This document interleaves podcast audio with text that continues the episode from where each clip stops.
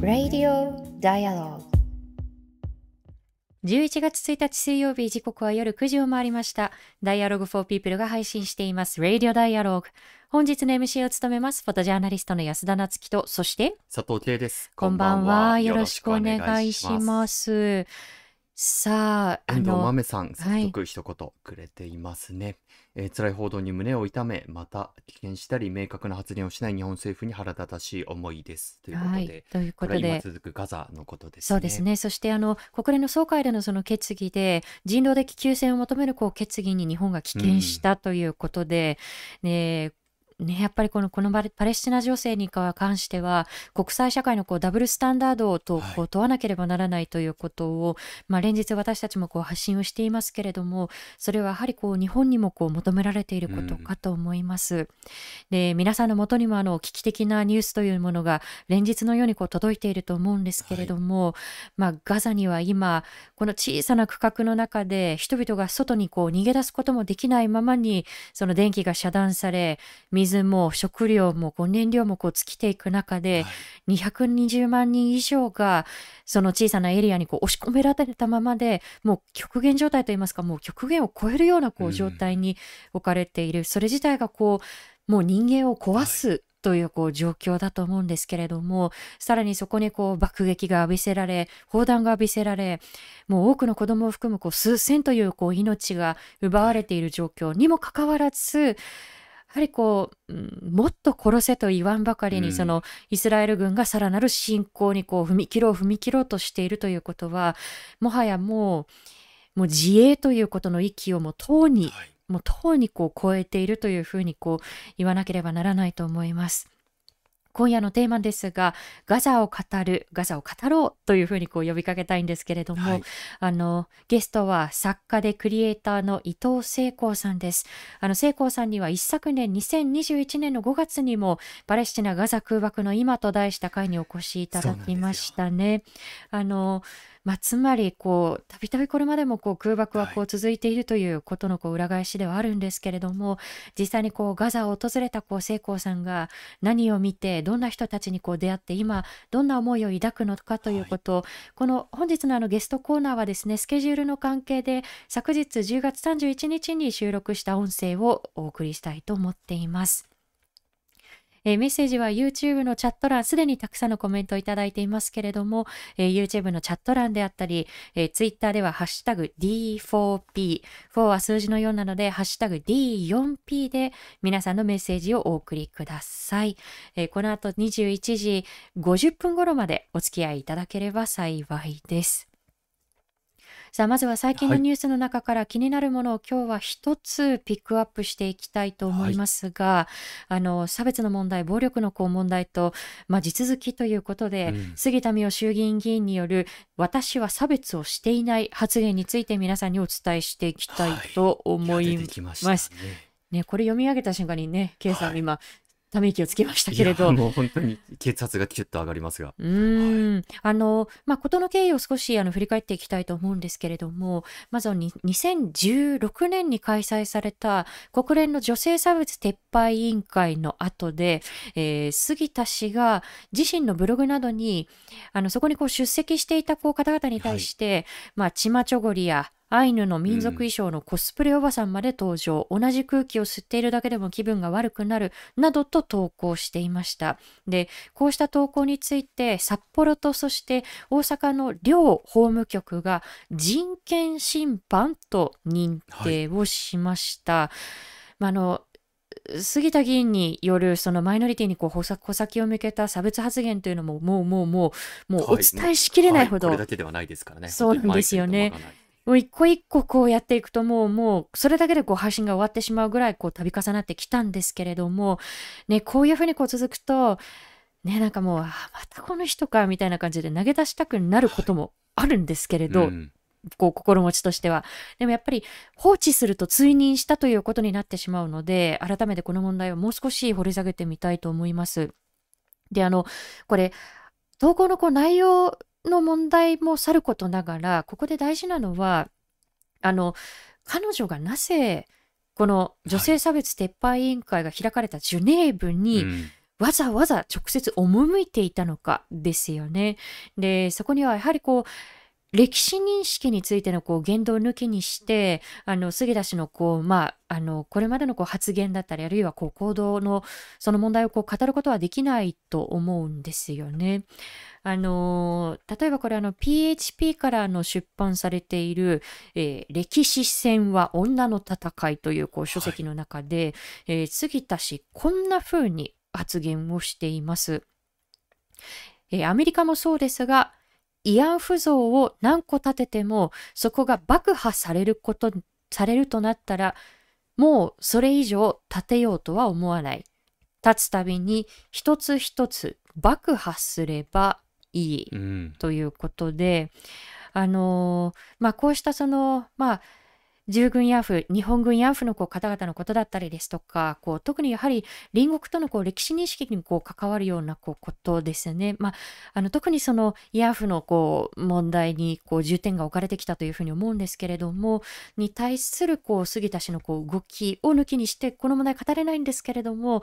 なんか結構ね、こう、差別問題、彼女のこう差別発言のこうことをこう語られるときに、そこだけスポーンと抜け落ちていることが多くって、で、あの2016年の国連の女性差別撤廃委員会も、に際しても、この慰安婦問題についていろんなこう発信を現地からこう行っていたことを、まあ、杉田氏自身がこうブログで、あの、まあ、こういう会見しましたとか、こうブログで報告をしているんですよね。で、あのまあ、岸田首相があの国会の答弁で、まあ、この人権侵犯認定のことについてあの問われたときに、まあ、この投稿はすでにこう削除されているし、その後のあの杉田氏の言動について、一つ一つ申し上げるのは控えるという、人事のようなこうコメントをしています。差し控えすぎだろうみたいな、こう検討、検討の次は、差し控え差し控えかというふうにちょっとね、はい、まあ何もしないということですよね。うん。いや、あなたが一番コメント差し控えちゃダメなはずではというふうに思うんですけれど、まあ、結局、その、まあ、杉田氏をこう政府の要職につけたりですとか、まあ、自民党としてもこう、まあ、比例名簿のこう上位に据えてきたわけですよね。はい。で、まあ、何かこう杉田氏のこう発言がこう批判を浴びてもほぼ何もしないということを考えると、あのーまあ、杉田氏のこう発言を党がスルーしてるとか、うん。もうお墨付きを与えてきたということをもはや超えてなんかこう、まあ、この慰安婦問題だったり歴史認識などを含めて、なんか杉田氏が表立っては言いにくい彼らにとっての本音を代弁してくれるうん。こう便利なこう役割をこう担わせているんじゃないの、はい。というふうにこう思ってしまうようなこう状況ですよね。であのまあ、杉田氏は、まあ、今回のこう件に関してもこう記者会見を開くでもなく、まあ、これまではねこうブログで説明しますなんていうふうにね言ってたわけなんですけれども、まあ、今回はですねブログではなくこう一方的に動画をアップしてコメントしているんですが、まあその中で、まあ私は差別をしていない。で、逆差別、エセ、そしてそれに伴う利権、はい差別を利用して日本を貶める人たちがいて、えー差別がなくなっては困る人たちと戦ってきましたっていうふうにね、また一部の支持者一部の支持者が喜びそうなこうことをこう並べ立てているわけなんですけれどもあのー逆差別という言葉をこう使っている議員に、はい差別問題の本質をこう理解している議員っていないと思うんですよね。でそれはこう、まあ、差別っていうのはやっぱりこう力の不均衡とか不平等の中でマイノリティの尊厳が踏みにじられたりですとかマイノリティの側が黙らされてしまうということにこう深刻さがあるわけで、はい。ねこうじゃあそれに対してこう抗ったりですとか抗議をすることイコール日本を貶めてる日本人差別だ逆差別だというのはまあ誤った認う識ん。なわけですよね。まあそれを分かっているのかこう分かっていないのか分かっていてあえてやっているのかということはこう分かりませんけれどもまあとにかくこれをこう公人がこう繰り返しているということにこうことの深刻さがあるわけですよね。はいであの加えてあのこれ10月23日に、えー杉田氏がこれツイッターにこう投稿してるんですけれども、まあ、自身のこう投稿が人権侵犯認定されたことについてあのこういうふうに投稿しています、えーそもそも非公開の案件について申し立てた方々がマスコミに説明しているのも消せないと。まあ、つまりそのアイヌ在日コリアのこう当事者の人たちがこう人権侵犯のこうまあまあ人権のこう救済の申し立てをこう法務省に行って、でそれのこう結果が出ました、まあ、杉田氏のこう発言が人権侵犯認定していました。でそれをマスコミに説明してるのおかしいじゃんっていうこう言い分うん。なんですけれど、あのー私自身もですね、実は、あの、これまた、あの、追って報告したいと思うんですけれども、全く別件で、法務局にあの人権救済の申し立てをこうはい。行っているんですよね。で、確かにその、ね、どういうこうやり取りがこう担当者とあったとか、あのそのプロセスはこう非公開ではあるんですけれども、別にその、まあ、結果を公表してはならないという制約はどこにも存在しないわけはい。ですよね。で、だからこそもう、あの、なんでマスコミに説明してんだとか、その、杉田氏のこう、まあ、発信自体が、まあ、救済をこう求めた被害者たちを、さらに、まあ、黙らせようとする、まあ、甚大な二次加害はいですよね。はいとても悪質だと思います。で、あの、今日の特集であるあの、パレスチナとの問題とあの、一見するとあの、別の問題にこう感じられるかもしれないんですけれども、やはりこう、まあ、パレスチナのこう人々に対しても、こう、人間として扱わないかのような、こう、振る舞いがなされてきたりですとか、あるいはその動物に例えるような、こう、ヘイトスピーチがこう、繰り返されている中での、今、殺戮がこう、起きているわけですよね。で、不平等だったり、こう、差別のこう、放置というのが、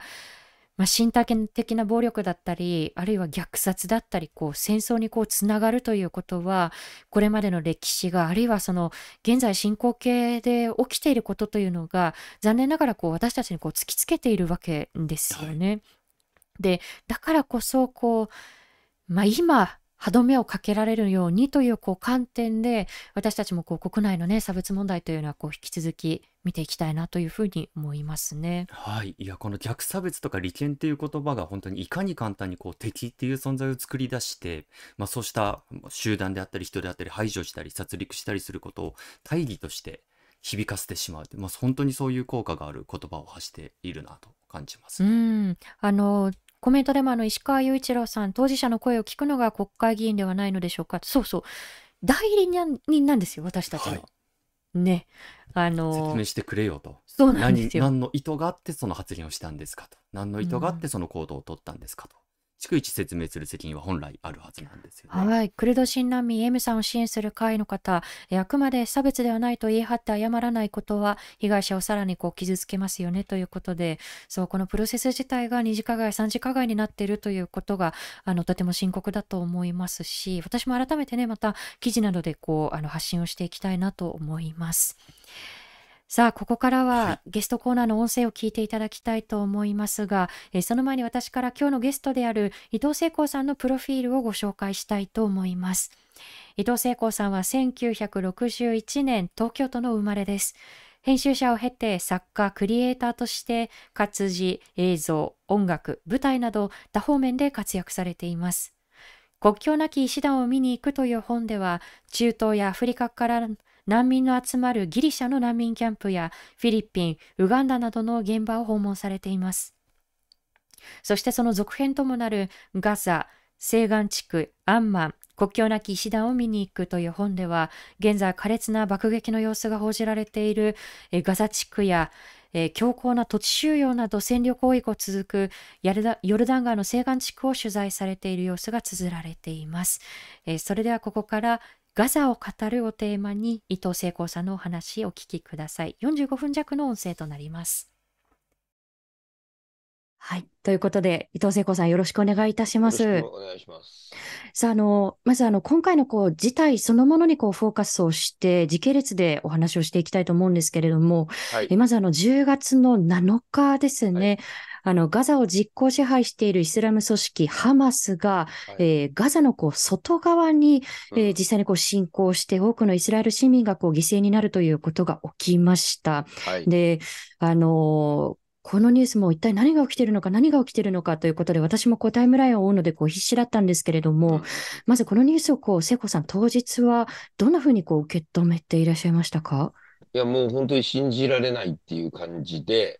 まあまあ、もちろん、その、ハマスがなんでこのタイミングでそこまでのことをしたのかっていうことは、まあ、わもちろんわからないわけですけど、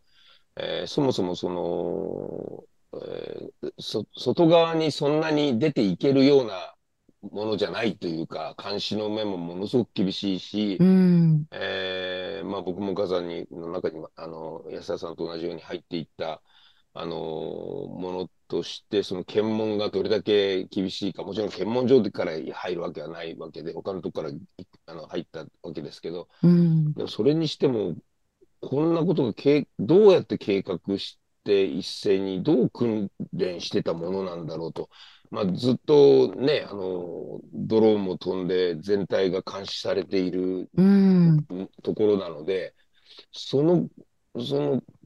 訓練みたいなものがあり得たのかっていうか、それがもう本当不思議でならないっていう感じでしたよね。うん。いや、本当こう、なんでなんでなんでっていうところで、こう、もう疑問をこう持っては、また新しいこう情報のこう洪水が流れてくるっていう、そんなこう状態でしたよね、当日って。そうでしたね。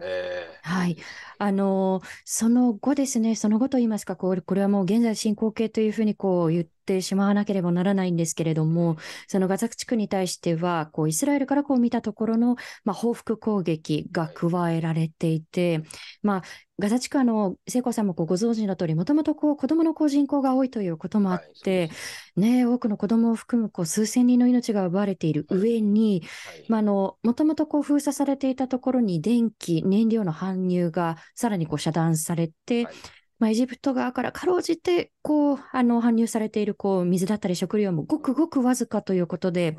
あの、こうした今ガザが置かれている状況そのものについては、聖子さん、どんなふうに感じていらっしゃいますか？もうま、さにその、刻一刻と人が、その、命をなくしてるんだろうなと、まあ、それが、それはもちろん爆撃によってということもありますけど、えー飲み水のなさによって、あるいは、あの、飢餓によってっていうこともあるので、えーまあ、非常にそのなんかこう、えー大量虐殺を目の前で見ているような、そういう気持ちですよね、やっぱりね。うえーんで、まあ、もちろんその人道回廊を作るべきなんだけど、それも、その国際社会が、なぜここまで力がないのかっていう、その本当に無力感に苛まれますよね。うんいや、まさにこう、今、大量虐殺という言葉を使われましたけれども、はいそれをじゃあ、世界がこう傍観するしかないのかという、こう、そこもまたこう歯がゆいところですよね。はい、ま、ま、まさしくその通りですね。うんあの、えーつまり、まあ、例えば、まあ、僕はこれ、あの、国境なき医師団の皆さんの協力によって、国境なき医師団を取材しにガザに入ったわけですけど、そういう人道支援団体という、その人道支援ということ自体が全く意味をなさないというか、機能しないようなことが起こってしまっているわけなので、えーそうするとこれ、暴力によって何やってもいいって、まあ、それはハマスに対しても言えることなんですけど、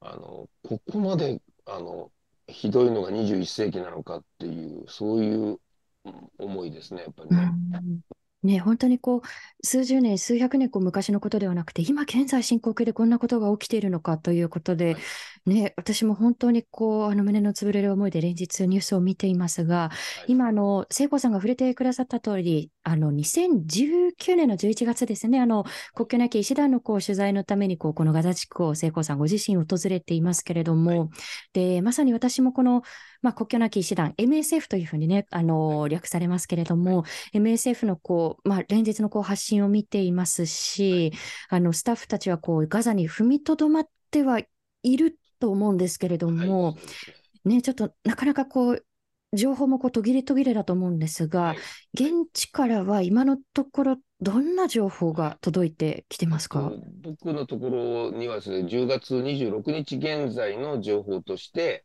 えーとえーどういうことになっているのかということがまあ入っていて、まあ、皆さんに少しお知らせしますけれども、うん。その MSF の20人海外派遣スタッフがそのまま入っていて、えーまあ、うち、えー日本人は3名なんですけれども、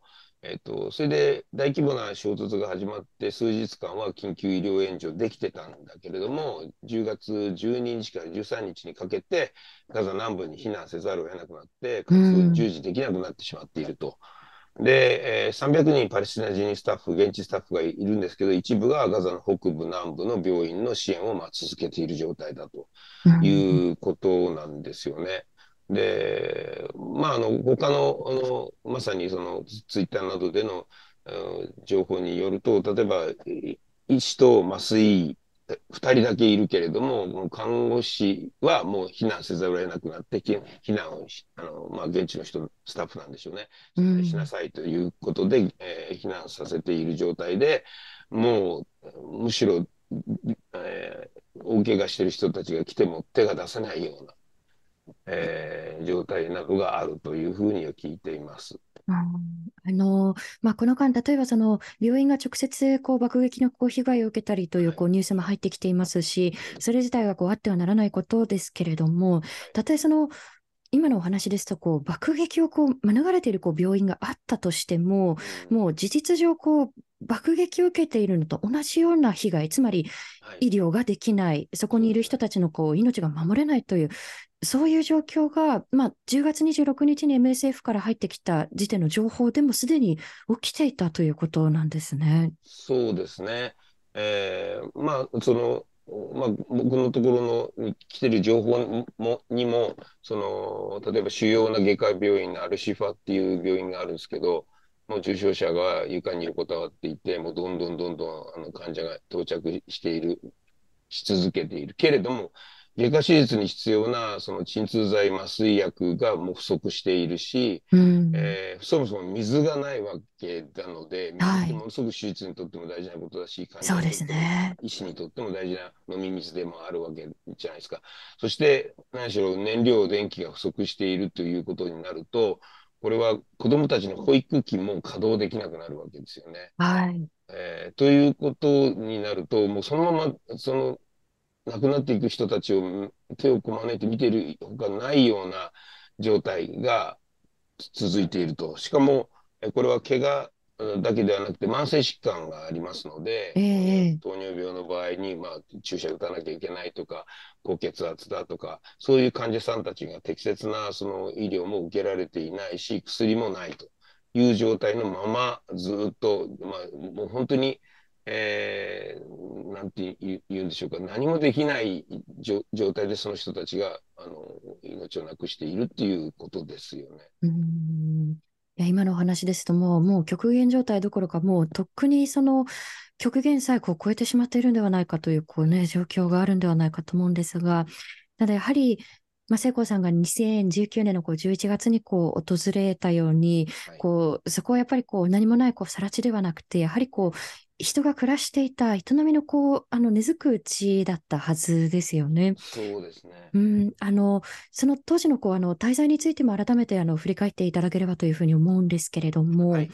あのまずですね、あの先ほどあのハマスがその、まあ、越境してこう外側にこうあの、まあ、侵攻していった、あんなにこう検問が厳しいところでなぜというこう声が聖光さんからもあったと思うんですけれども、まさにこのガザというのはこう16年にわたって封鎖をされていますが、聖子さんご自身が2019年に訪れた時というのは、まずそのガザの中に入るということ、非常に厳しい制限だと思うんですけれども、どういった手続きをこれ、経なければならなかったんでしょうか？はい、僕は、えっと、中部にあのある、えー検問所から中に入ったんですけど、はい。えーもしもと、なんていうか、もう鉄でできたでかい建物を、もう本当にこれ、もうい、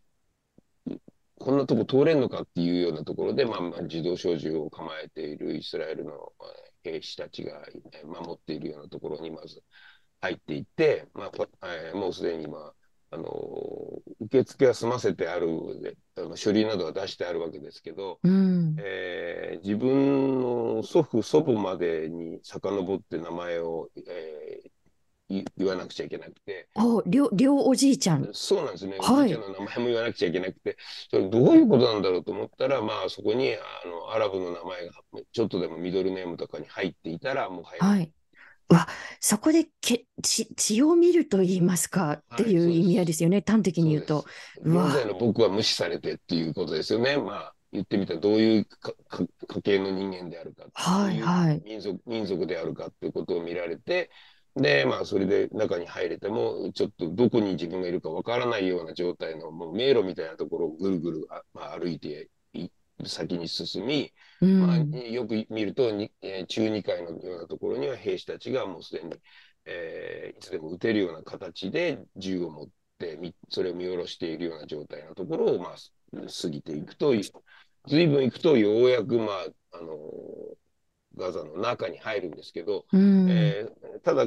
それですぐガザかっていうとそんなことはなくて、えーそこから今度は、まああのえー実効支配ハマスがじ実効支配しているところを通り抜けて最終的に入るので、はい。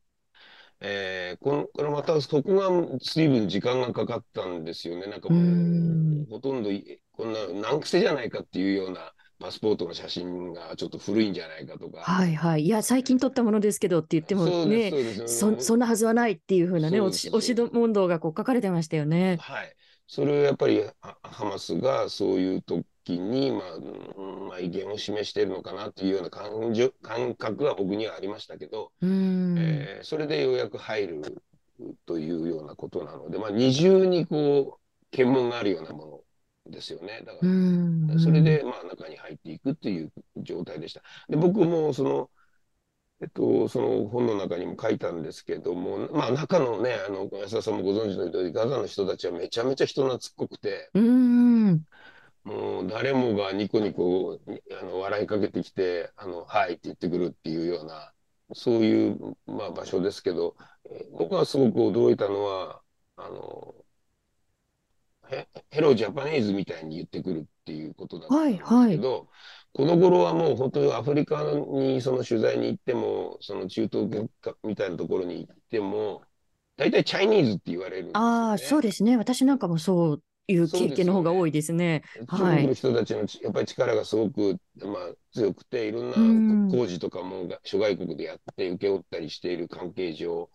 大体チャイニーズって言われるんだけど、ガザの人たちはまだじゃ、じゃ日本がある程度その力を持ってた時代を知ってるというか、それ、時代が止まってるというか、あ、あここではまだジャパニーズなんだっていう、それちょっとびっくりしましたね。世界からこう、何十年かこう、ずれてるっていうか、あ、うん、うん、そういうのが、まあ、ガザというところですね、きっとうん、ね。うん。ね、なんか、あの、本当にこう、封鎖の影響って、こう、いろんな随所に見られるなというふうにも思いますし、ただやっぱりこう、聖子さんがおっしゃったように、まあ、やっぱりこう、海に面している、地中海にこう面しているっていう、こう、まあ、土地柄もあるのか、すごくこう、人が、なんと言いますか、こう、開放的な、あの、感じはしますよね、市政の人たちは。驚くほどそれがありますよね。うあのん。もう誰、誰が、がまあ、歩いていても、まあ、こっちを見て、ニヤってしてくるって。で、しかも、あの、中で、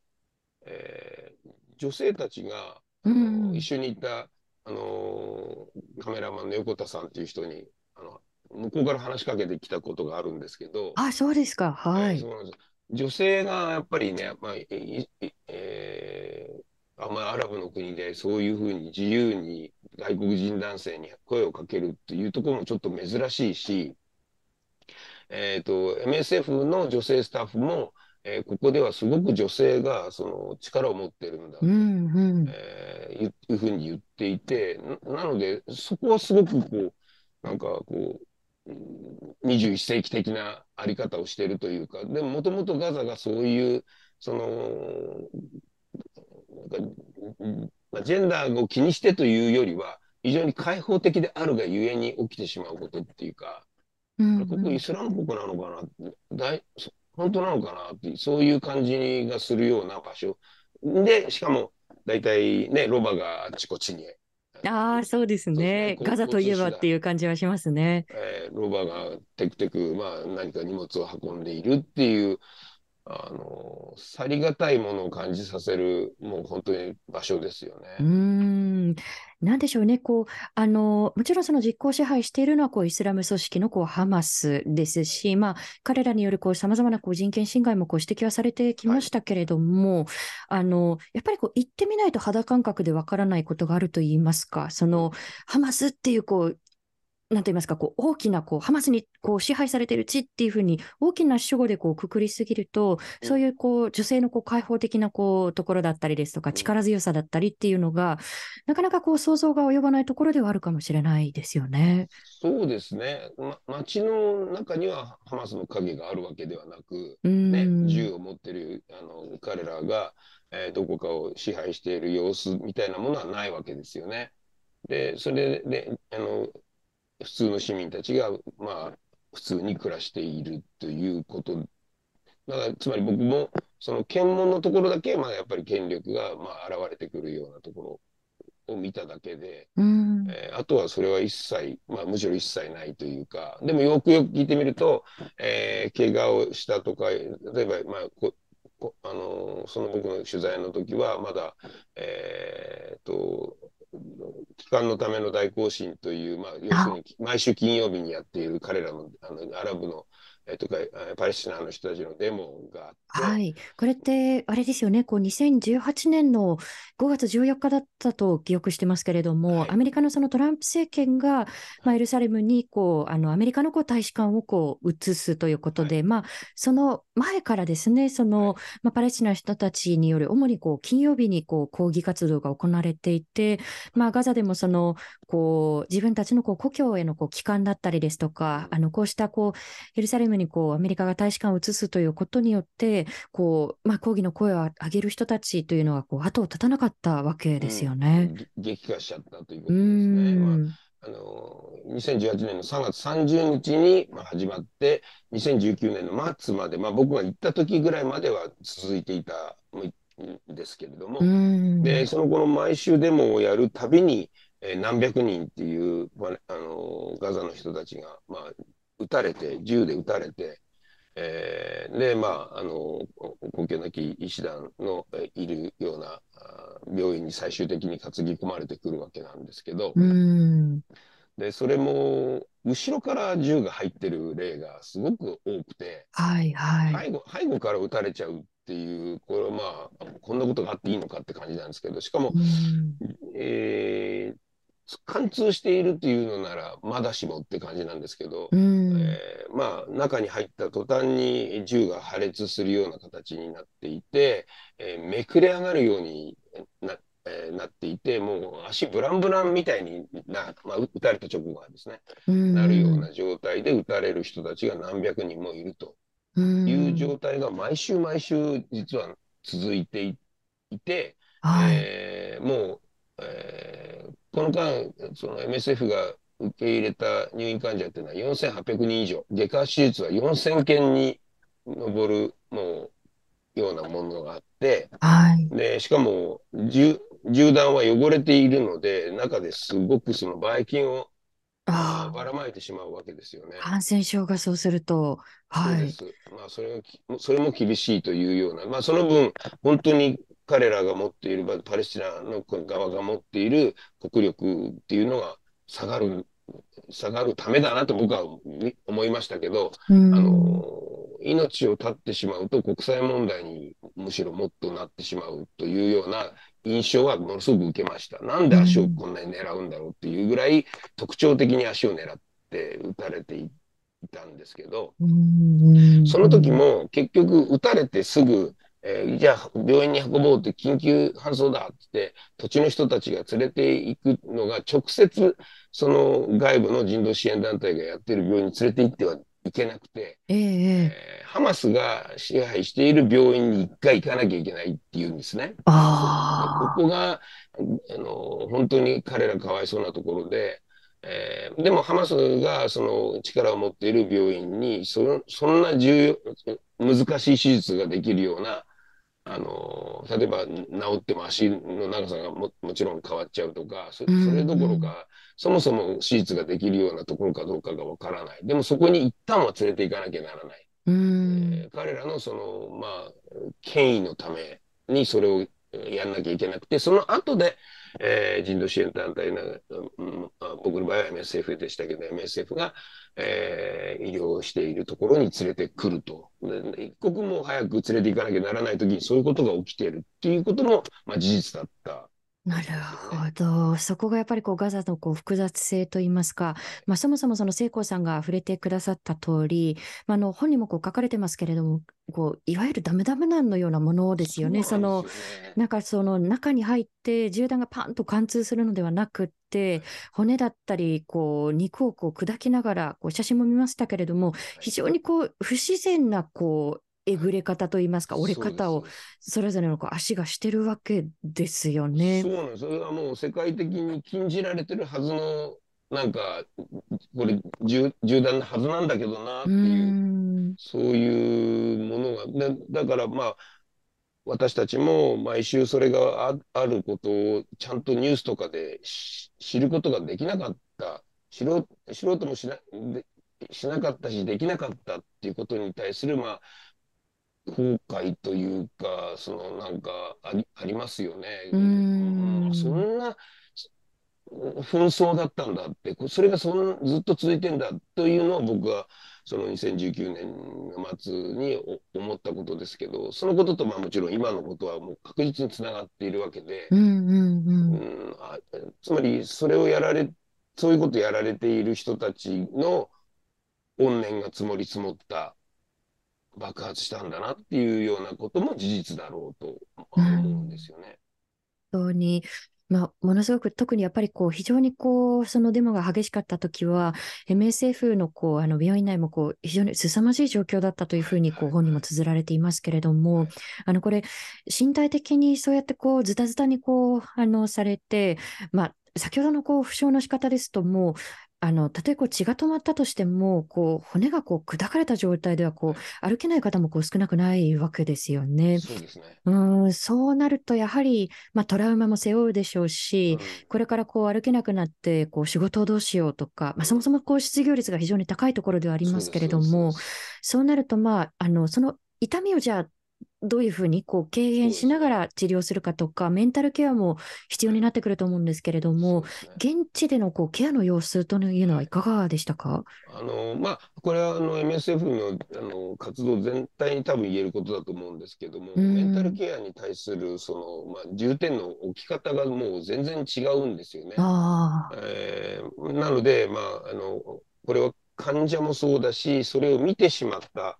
えーその状態を見てしまった、助けるような、助けたような人たちもそうだし、医師や看護師側も、えーメンタルケアを必ず、まあ、受けるような形に、まあ、国境なき医師団の場合は、あらゆるキャンプでそういう状態になっているんですけど、うん、ガザの場合は、僕は、あこれは面白いなと思ったのは、その、えっと、ゴーグルをかかけて、はい。えー中が見てみたら、その楽園をこう歩いているようなああ、VR で、は VR い。なんですよね。で、それを実際に今、あの、2、30分こう見て、えーいる、うそれで足打たれてるまんま、で、そ、そこに、まあ、外装器具っていう、まあ、外側から、えーはめ込んで、長さを調節しておく器具ですね。それをかけている人がそれを見ていたりとか、えーで、実際問題、その、えっと、あれって、普通そんなに高くはないわけじゃないですか。民生機だから。そうですね。そうですね。そういうものまで使って、こう、知恵を使ってメンタルえーケアをまあしている。で、それからもちろんその心理療法士なども入って、うん彼らのまあ話をカウンセリングしたり、えーそれから、えー僕ら社会福祉士ですね。うえんーつまりこれはどういう仕事が今後あるかっていうことを、まあ、一緒に考えることで、その不安をなるべく解消しようというような全体的なこう医療活動みたいなものがまあ行われているし、特にガザではそれがうんとても必要だということだと思うんですよね。うーんあのそうしたその、まあ、MSF のこう現場をこう聖光さんがまとめた本が、ガザ、西岸地区、アンマン、国境なき師団をこう見に行くなんですけれども、まあ、この前にもハイチだったりですとか、フィリピンですとか、そういったところをこうね、巡られた本もまた別冊でありますが、やはりこう、この本の中で私が、まあ、非常にこう印象に残っているのが、まあ、中にはその希望されてあの匿名の方もいらっしゃいますけれども、やはりこう出会った方のこう名前、まあ、それもこうフルネームですよね。で、そして年齢、そしてどんな様子でどんなお話を聞いたのかっていうことをこう丹念に綴っていると思うんですけれども、こういうふうにこう、まあ、お一人お一人をこう描くという上で、こうご自身でこう心がけられたことといいますか、大事にされたことというのはいかがですか？そうですね、まさに今の名前のことは、まあ、むしろ MSF の本の人から言われたんだと思思います。うんうんで取材しても話を聞くのに一生懸命、まあ、ファーストネームぐらいは聞いてっていうことをやっていたけれども、えー、その脇で全部その年齢から何からあのきちんと聞いて、そしてもちろん本になるので、えー、一人一人の許諾を取っていく。うん、えー、こういうことをあのこの人はかあの国に帰って書くけれどもいいか、うんうん、そして名前を出すけどいいかっていうことは MSF 自身がやってくれてることなんですけどこれは本当人権感覚として素晴らしいことですよねやっぱりね。うん、で僕もハッとしたというかこの人たちは一人一人違う名前を持っている違うえー、人格なんだなって、えただ患者というふうに一括りにして、えー、取材をしてはいけないんだなということは本当によく分かりましたし、で、えー、まあ、それは医者、医者に、医師だ、医師の方とか看護師の方とか、ドライバーもそうですけど、えー、スタッフにも至るまで、まあ、全員の名前をこう、綴っていくっていう。で、それでその人たちが確実にそこにいるんだっていうことを、こう証明していくっていう、それはもう本当に大事なことだなと思いますね。報道にとって、まあ、報道の時はなかなか大変なんだろうけれども、えー、でもな、やっぱ心がけてほしいのは、そこにいて、そこで苦しんでいったり、その、何か活動したり、あるいは亡くなってしまった人、一人一人が別々の人格を持った人間なんだということを想像していないと、まあ、まあ、それは本当に今みたいな状況だとかえって苦しいんですけども、うん、それをやっぱりやらないと、そこで何が起こってること本当のことって近づきがたいですもんね。うん。あの本当にこうあのこの本を読みながら聖子さんと一緒に一人一人にこう出会った感覚にこう近づいていくようなこうあの作りになっているんですけれどもどうでしょうこう今思い返してこうありありとこう一人お一人のこう顔は浮かぶと思うんですけれども特にこう滞在の中でこう印象に残っているこう方あるいはそのお話というのはいかがですか？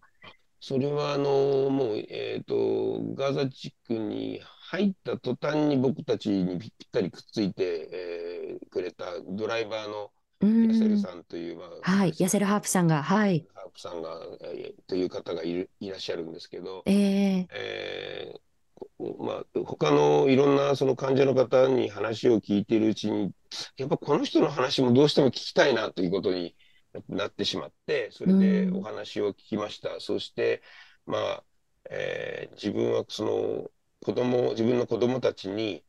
なんで自分たちは一方的に爆撃されてるのっていうふうに聞かれたときに、その答えようがないという。えー、で、自分たちはこのガザというところで、あの、一人一人が生きてるんだと。うん、えー、そのことをとにかく、あの、国に帰って人に伝えてほしいんだと。うん、えー、それはもう本当に、その真剣な眼差しでというか、もうほとんど涙ぐんでいるような状態で、僕もなんか思わずこう、釣られてしまったんですけれども、うん、えっと、そうしなければならないほど彼らは本当に孤立している。うん、で世界の人たちが自分たちの急遽、この、えー、困窮の状態を知っているのかさえ確かめられないということですよね。だから今まさに、えー、起こっていることも、こあの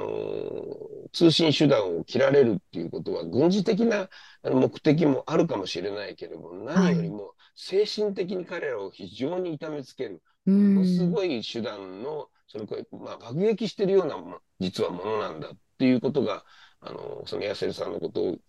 思い出してもわかるし、僕はもう必ずあのあの知らせますからってあの、書いて、なるべく多くの人にっていうふうに約束したけれども、今、それができているだろうか、そもそもヤセルさん、今、生きてらっしゃるのかどうかっていうことさえわからないっていうう。ん。それはやっぱり本当にく苦しいことですよね。うん。本当に。あの、私もその、こう、自分のこう娘、あの子供たちにこう、どうして爆撃されるのっていうふうにこう尋ねられて、返す言葉がないというこう部分は私もこう非常に印象に残っているんですよね。はい。本当にこう切実な思いであの伝えてほしいというふうにこう声を届けられた方がこの本の中にもこうたくさん登場されておもちゃだと思ってこう爆弾をこう拾ったら片腕がこう吹き飛ばされてしまった少年。ね、あるいはあのまあ、デモでこう撃たれてその、まあ、歩けなくなってしまった方だったり、でもそんな中でもこう松葉杖をこう笛代わりにして音楽をこう披露してくれた方だったり、ねいろんな方がいらっしゃいましたねそ。うですね。ミュミュージシャンだって、で、音楽ね、やる、やることができなくなっちゃったんだってうん言ってる間に、もうおもむろに松葉杖を解体して、まあ、穴いっぱい開いてるんで、もう見事なその中東音楽を聴かせてくれて、あ、こう、もう、なんていうか、に人間の強さみたいな、むしろ尊厳をを感じさせられるようなことがたくさんありましたね。うんうん。あのそのこうエピソードにもこうもしかすると象徴されることなのかもしれないですけれど、まあ、先ほどねガザに入ったらすごくあの思った以上にこう開放的なところでっていうこう話がありましたけれどやっぱり本の中にもあのガザに入る前にこう MSF の方からスタッフさんからグリーフィングを受ける中でガザはいい場所だよ君はそれを懐かしむは場所はずだっていうふうにこう声をかけられてそれはやっぱり行かれて実感されたことですかね？いやもう本当にそこから出てくる検問所、今度は、まあ、イスラエルが側に出ていくわけですけど、うんもうその時点でもうなんかもう、あ、これ、もう来られないのかなって、きっと来られないんだろうなって、本当にす素晴らしい場所だったなというふうに思いながら出てきましたね。うんで、その時にもその、お近くに大きなその白い、あの、なんか可愛らしいバルーンみたいなものが、あの、空に浮かんでいて、はい。で、これなんだろうなと、本当現代美術かなって思うようなものだったんですけど、それはまあ、うんえーその戦場カメラマンの横田さんに聞いたら、こうあいその上にカメラが全部あの備え付けられていて、うんえーもう視覚のないような状態で全体を見回してるんですよって、そういうものが、まあえー浮かんでいる状態の空、彼らの空は、ガガザの空はそういうものと、そして同時にブーンっていう低い音がずーっと鳴っていて、うんうんそれはもうドローンが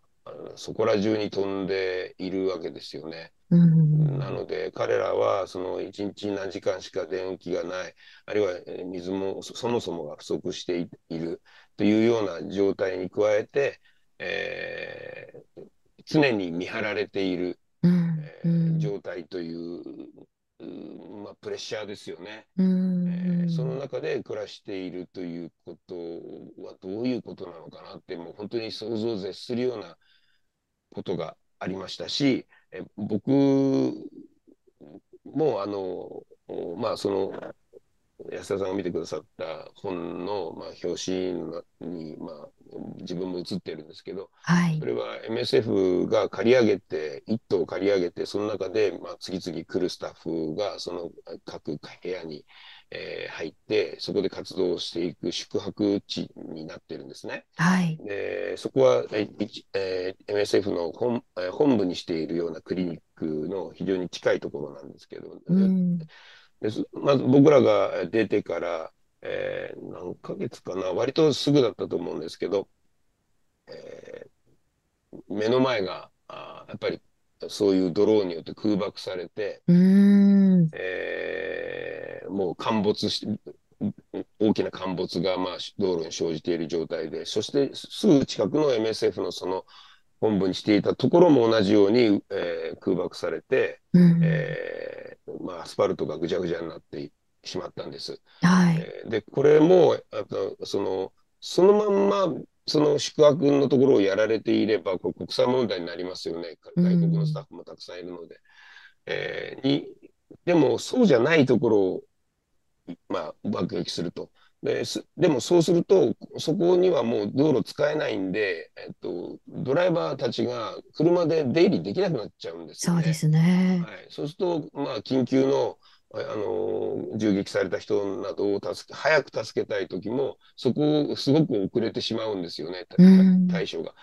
で、それ自体がそういう細かい小刻みな戦争が実はずっと続いているのが、あの、ガザというところであり、西岸地区というところであるということを、やっぱり我々はやっぱ考えなきゃいけない。えーはハマスがとんでもないことをした、それから報復がある、もちろんこの状態も戦争なんだけれども、実は細かい戦争が、そういう戦争でないかのように見える戦争が、ずっとあそこでは続いているいたんだっていうことですよね。そうですね。あの、今少しご指摘くださった通り、これはその、まあ、ガザももちろんこう深刻な状況なんですけれども、はいやはりこう、これまでをこう振り返ると、本当にこう深刻な事態が西岸でも起きていて、で、このヨルダン川のこう西岸では、特に今年ですね、その、まあ、ジェニンなどを中心にこうイスラエル軍の攻撃、非常にこう激しかったですし、まあ、あの入植もますます進んでいる上に、うん。あの10月7日以降、もちろんそのガザの危機的な状況というのをこう一刻も早く止めなければならないんですけれど、その西岸でもすでにこう、まあ、100名近くがこう射殺をされてしまっているという状況があって、で、あの本の中にはあの聖子さんのベツレヘムをこう訪れたということなどもこう綴っていらっしゃると思うんですけれども、改めてその、まあ、分離壁など、非常にこう高くそびえ立つようなこう壁などをこう目の当たりにされて、今のこう状況をこう見て、どんなふうにあの感じていらっしゃるかはいかがですか？そうですね、もう本当にその塀が高いんですよね。まさにい威圧のためにあるというような感じの、まあ、壁で、まあ、バンクシーなんかはそのもう真ん前に自分経営のホテルをもう作っちゃって、はい、世界一眺めの悪いホテルというね、フレキャッチフレーズで。はい、で分離壁のところに、まあ、いろんなかもう全世界のそのグラフィックライターが集まってそこに落書きを、まあ、メッセージを、まあ、絵絵などをしていくっていうようなそういう、えーベツレヘムにはああのそ、まあバンク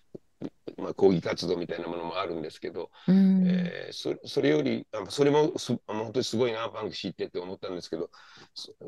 それもそうなんですけど近くのそのおパレスチナの人たちが住んでいる居住区のところに大きな門があのしつらえられていて、はい。えーかそれは飾りのようなもんなんですけども上の方にその鍵があの、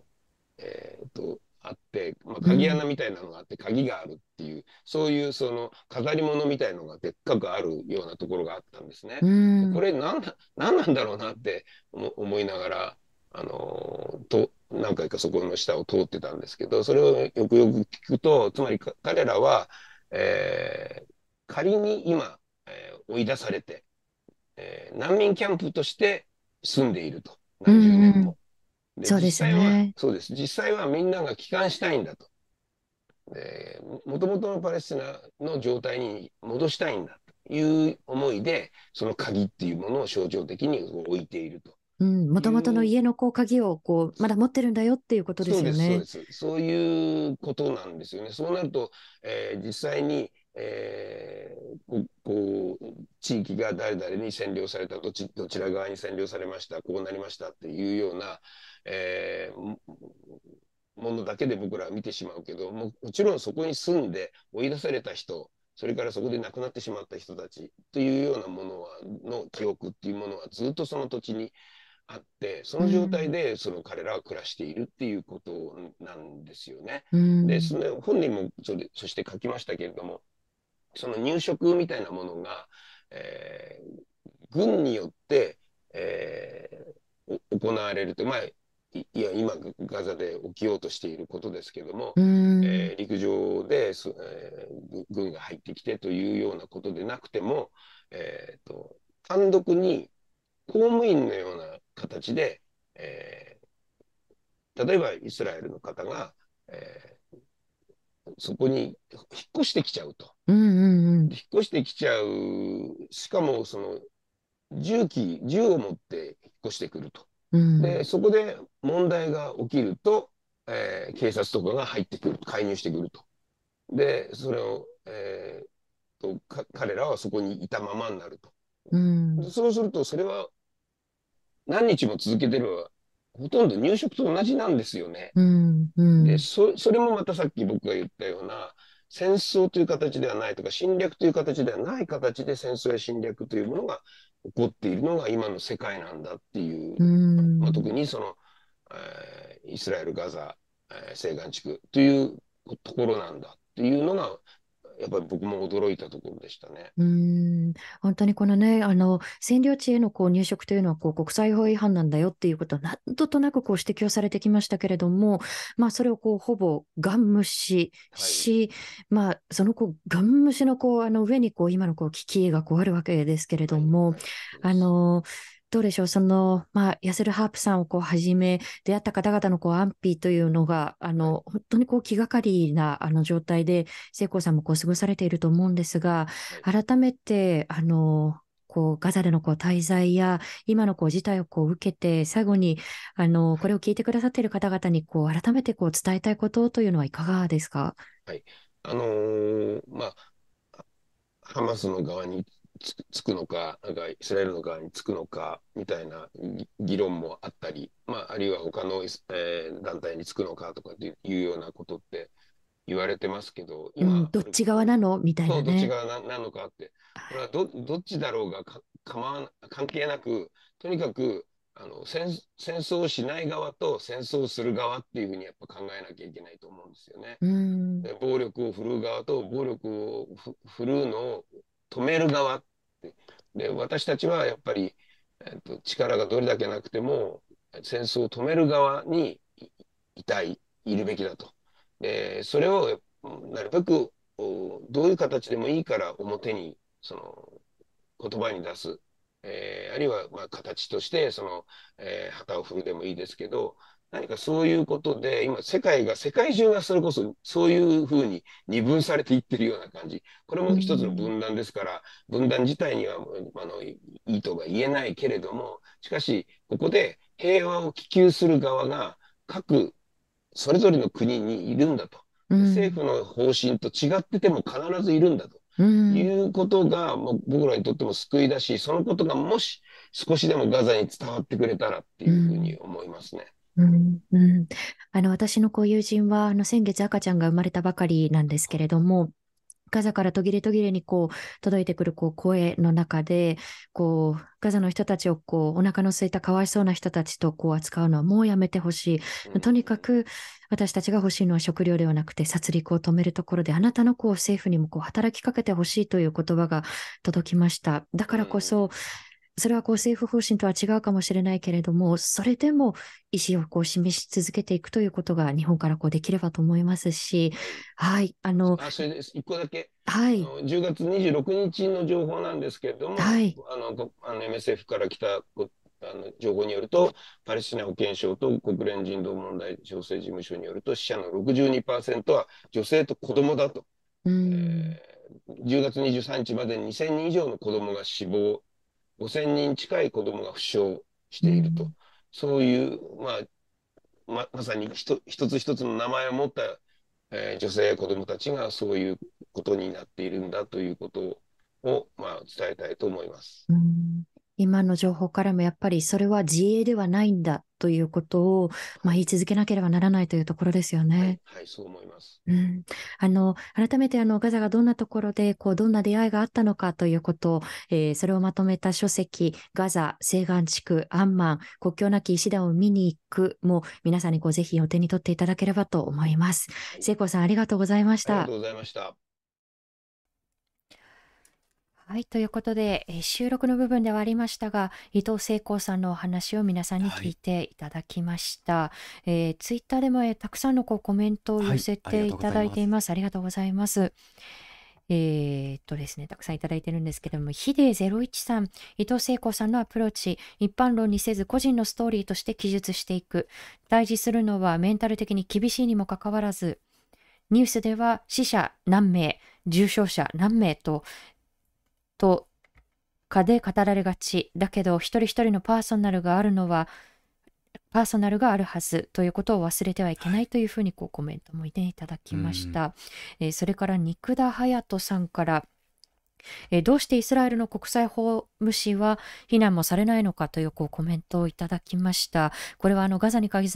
らずあのヨルダン川西岸地区のことについてもね、少しあの触れましたけれどもあの配信の中では10月7日以降だけでも100人近い人たちが、えー殺害をされているパレスチナの人たちがこう殺害をされているというこうことをこう皆さんにこうお伝えしましたがあの西岸では犠牲者は今さらに増え続けています。でこうしたあの実情に対してあの歯がゆい思いをこうしている方々も少なからずいらっしゃると思いますし私自身もこうそのようなこう思いで10月7日以降特にこう過ごしてきたんですけれどもあのガザにいるこう知人たちねちょっと数日間のメッセージが全く既読にならないという人もいれば、あの途切れ途切れはあるんですけれども連絡がこうついているという人もいてでその途切れ途切れのこうメッセージの中にあのこんなメッセージがあったんですね。あの皆さんには行動してほしい。少なくともガザについて語ることをやめないでほしい、語り続けてほしいというこうメッセージがありました。あのその語り続ける誰かと語るということ、まあ、今日もねあのガザについて語る語ろうがあのテーマなんですけれども、その語るということの一つにのきっかけになればということであのパレスチナのこうカルチャーをもっと知りたい触れたいという方にこうおすすめのものをあの皆さんにこうお伝えしていきたいと思います。あのまずですねあの東京近郊にあのいらっしゃる方もしくはあのいらっしゃるご予定がある方、えー十条そして東十条駅からほど近いところに、えービサンというパレスチナの,、あの料理店があってもうその場所でこう営業してからこう2011年以降なのでもう12年以上はいですかね。あのーお店の方々もこう温かく温かく迎えてくれますし何より美味しい美味しいですね あの、美味しいんです。あの、美味しいねで、こう、あの、友人たちとこう、つながりながら、パレスチナってどんなところなんだろう？っていうことをこう、語る一つのこう、きっかけになるのかなと、こう、友達とこう、ご飯どこで食べる？なんていう時に、じゃあ、パレスチナ料理なんてどう？なんていうふうにこう、誘うと、あの、一つのこう、きっかけになるのかなというふうに思います。えーそれからですねあの私たちもあの購入をしているんですけれども、えー仙台に拠点を置いている会社パレスチナオリーブが、えーパレスチナのこうオリーブオイルだったりですとか石鹸あるいは、えー刺繍製品を販売しています。あのこれはあの、えーメールだったりですとかファックス電話等であの申し込みができるんですけれどもこのパレスチナオリーブが取引をしている現地の生産者団体シンディアナというところなんですけれどもあのこの生産者団体シンディアナはパレスチナアラブパレスチナの女性とユダヤの女性が中心になっている非営利組織なんだそうです。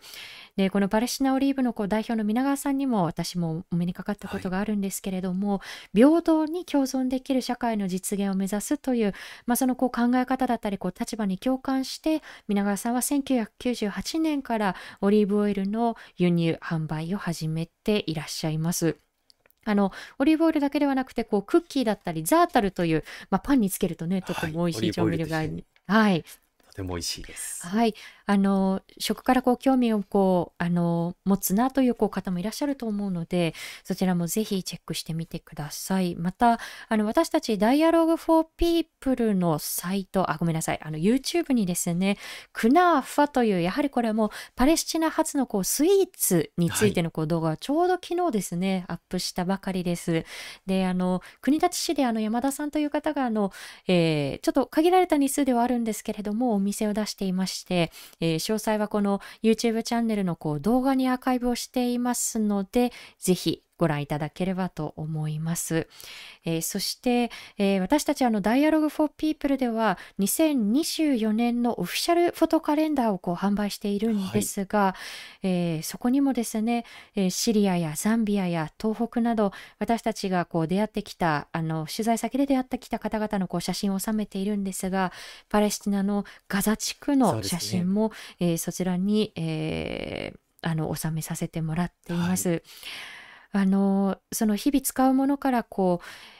ガザにこう触れるパレスチナにこう触れるというこう意味でもあのぜひ手に取っていただけたらなというふうに思っています。よろしくお願いいたします。さあ、そしてあの、現在あの募集中のオンラインイベントのお知らせを最後にしたいと思います。12月の17日日曜日、えー午後3時から Dialogue for People の年末活動報告会ということで、えーこちらでもあの、えーこの1年間にこう取材してきたこう地のことを皆さんにお伝えしつつ、パレスチナから届く声についても皆さんにご紹介していきたいと思います。えー詳細、お申し込みに関しては、チャット概要欄にでお知らせをしていますので、お申し込みをお待ちしています。さあ、来週11月8日水曜日の配信ですが、はい。旧優生保護法問題とは何かをテーマに、優生保護法問題の全面解決を目指す全国連絡会の共同代表、大橋由香子さんをゲストにお迎えしていきたいと思います。あの、障害とともに生きる子方々だったり、あの、そうした人たちを、法律の中では過去好きで語りますが、不良な子孫を、うんが生まれるということをこう防ぐというこう目的で本人の同意なしに不妊手術をこう施していくということが法律の下で行われてきたということ、あのこれ決して大昔のこう話ではないんですよね。でところがそうした方々に対して適切な謝罪あるいはその保証というものがなされておらず、えー各地で裁判が続いています。この旧優生保護法問題とは何なのかということを、えーこうした裁判などもこう切り口にして改めて皆さんと考えていきたいと思います。ということでこのレディオダイアログ来週のまたこの時間21時にお会いしましょう。今回のお相手はフォトジャーナリストの安田なつきと佐藤圭でした。ありがとうございました。おやすみなさい。ご視聴ありがとうございました。チャンネル登録やご評価をいただけますと幸いです。また、このチャンネルは皆様のご寄付に支えられております。ご支援、ご協力、よろしくお願いいたします。